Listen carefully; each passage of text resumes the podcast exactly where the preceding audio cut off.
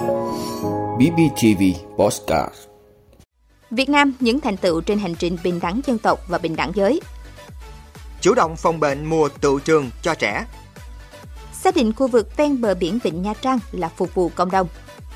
Bố trí nguồn vốn cho dự án đường sắt tốc độ cao Bắc Nam. Hiện tượng La Nina kéo dài ít nhất đến cuối năm. Đó là những thông tin sẽ có trong 5 phút sáng nay, ngày 2 tháng 9 của BBTV. Mời quý vị cùng theo dõi. Thưa quý vị, ngày 2 tháng 9 năm 1945, Chủ tịch Hồ Chí Minh đọc bản tuyên ngôn độc lập, tuyên bố trước toàn thể đồng bào cả nước và toàn thể thế giới. Nước Việt Nam có quyền được hưởng tự do và độc lập. Sự thật đã trở thành một nước tự do và độc lập. Toàn thể dân tộc Việt Nam quyết đem tất cả tinh thần và lực lượng, tính mạng và của cải để giữ vững quyền tự do, độc lập ấy.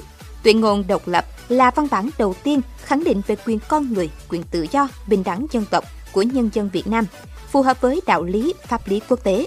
77 năm qua, các quyền nói trên, trong đó có quyền bình đẳng giữa các dân tộc và quyền bình đẳng giới ở nước ta, đã đạt được những thành tựu quan trọng. Việt Nam hiện nay là quốc gia thống nhất có 54 dân tộc anh em với gần 100 triệu người. Trong đó, đồng bào các dân tộc thiểu số chiếm 14,3% với hơn 12,3 triệu người. Năm bản hiến pháp của Việt Nam qua các thời kỳ, kể từ khi thành lập nước Việt Nam Dân Chủ Cộng Hòa đến nay, đều ghi nhận và khẳng định quyền bình đẳng của các dân tộc ở nước ta. Mọi hành vi khinh miệt, áp bức, chia rẽ các dân tộc đều bị nghiêm cấm.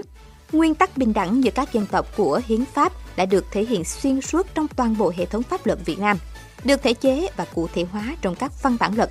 Mọi công dân ở Việt Nam đều được đảm bảo quyền tham gia hệ thống chính trị, tham gia quản lý nhà nước và xã hội, ứng cử vào Quốc hội và Hội đồng Nhân dân các cấp. Nhờ những chủ trương đường lối đúng đắn của Đảng và Nhà nước mà lĩnh vực bình đẳng giới nói chung và bình đẳng giới trong tham gia lãnh đạo quản lý nói riêng đã đạt được nhiều thành tựu, được cộng đồng quốc tế ghi nhận. Thưa quý vị, mùa tự trường đã bắt đầu trên khắp cả nước và cũng là thời điểm thời tiết thay đổi thất thường, thuận lợi cho các loại vi khuẩn, virus phát triển, lây lan nhanh và bùng phát thành dịch, đe dọa đến sức khỏe của trẻ.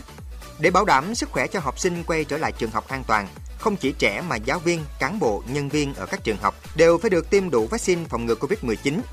Tuy nhiên, hiện nay tỷ lệ tiêm vaccine Covid-19 mũi 4 còn chậm, đặc biệt thấp ở nhóm trẻ em. Mặt khác, việc chủng ngừa không thể bảo vệ 100% khỏi các biến chủng mới của Covid-19.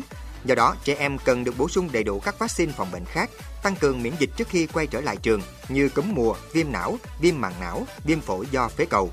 Trẻ em khi đến lớp tiếp xúc với môi trường đông người sẽ có khả năng bị nhiễm bệnh chéo, tốc độ lây truyền bệnh từ bạn học cũng sẽ rất nhanh. Đặc biệt là đối với nhóm trẻ học mầm non, nếu như không được bảo vệ tốt, khả năng mắc bệnh lại càng cao hơn với các bệnh nhiễm trùng, các bệnh về đường tiêu hóa, bệnh về hô hấp.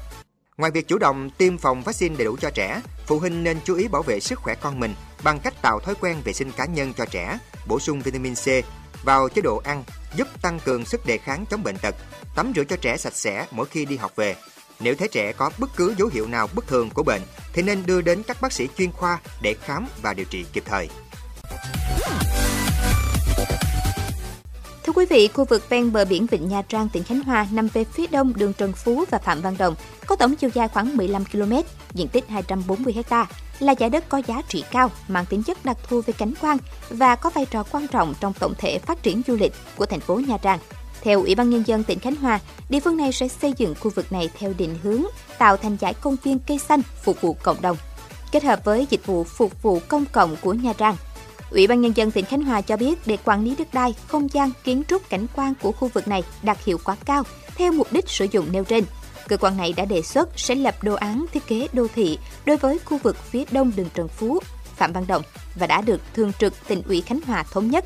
Trong đó có chủ trương xử lý di dời một số công trình đang hiện hữu ở khu vực phía đông đường Trần Phú, Phạm Văn Đồng. Thưa quý vị, Bộ Giao thông Vận tải vừa cho biết theo kế hoạch dự kiến tháng 9 này sẽ trình Bộ Chính trị xem xét có ý kiến về chủ trương đầu tư đường sắt tốc độ cao Bắc Nam với nguồn vốn 58,71 tỷ đô la Mỹ. Đây là loại hình vận tải an toàn và bảo vệ môi trường. Theo tính toán của Bộ Giao thông Vận tải, trong số nguồn vốn cho dự án này bao gồm chi phí giải phóng mặt bằng là 1,98 tỷ đô la Mỹ, chi phí xây dựng 31,58 tỷ đô la Mỹ, chi phí thiết bị 15 tỷ đô la Mỹ, chi phí quản lý dự án, tư vấn khác 5,82 tỷ đô la Mỹ, chi phí dự phòng 4,07 tỷ đô la Mỹ. Để bảo đảm hiệu quả đầu tư và phù hợp với khả năng cân đối nguồn lực, nhu cầu vận tải, Bộ Giao thông Vận tải cũng đưa ra phương án phân kỳ đầu tư. Bộ Giao thông Vận tải sẽ tích cực tham mưu để Quốc hội thông qua chủ trương đầu tư trong nhiệm kỳ này. Trong nhiệm kỳ tới sẽ tập trung lập dự án giải phóng mặt bằng cho dự án. Mục tiêu có thể khởi công một số gói thầu của hai đoạn ưu tiên Hà Nội Vinh và Nha Trang thành phố Hồ Chí Minh trong các năm 2028-2029 về nguồn vốn cho dự án, Bộ trưởng Nguyễn Văn Thể cho biết sẽ tham mưu để bố trí cho ngành đường sắt nguồn vốn đầu tư 240.000 tỷ đồng trong giai đoạn 2021-2030. Bộ trưởng Bộ Giao thông Vận tải Nguyễn Văn Thể cho biết thêm, với 240.000 tỷ đồng như đề xuất bố trí, sẽ duy trì hoạt động cho 7 tuyến đường sắt, nghiên cứu mới 9 tuyến đường sắt, khởi công một số đoạn trên tuyến đường sắt Bắc Nam tốc độ cao, đoạn Hà Nội Vinh và thành phố Hồ Chí Minh Nha Trang.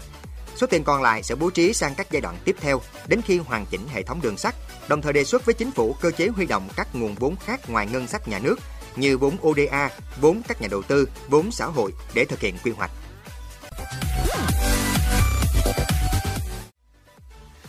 Quý vị, Tổ chức Khí tượng Thế giới vừa đưa ra nhận định lần đầu tiên trong thế kỷ này, hiện tượng La Nina sẽ kéo dài trong 3 mùa đông phương Bắc liên tiếp. Dự báo hiện tượng La Nina có 70% khả năng xảy ra trong khoảng thời gian từ tháng 9 đến tháng 11 năm nay và giảm xuống còn 55% từ tháng 12 tới tháng 2 năm 2023. La Nina là hiện tượng nhiệt độ trên bề mặt đại dương giảm, đi kèm với gió và mưa. La Nina thường kéo theo các cơn bão mạnh ở Đại Tây Dương. Tổ chức Khí tượng Thế giới nhấn mạnh hiện tượng La Nina đang diễn ra trong 3 năm liên tiếp là hiện tượng hiếm thấy. Cảm ơn quý vị đã luôn ủng hộ các chương trình của Đài Phát thanh truyền hình và báo Bình Phước. Nếu có nhu cầu đăng thông tin quảng cáo ra vặt, quý khách hàng vui lòng liên hệ phòng dịch vụ quảng cáo phát hành số điện thoại 02713 887065. BBTV, vì bạn, mỗi ngày.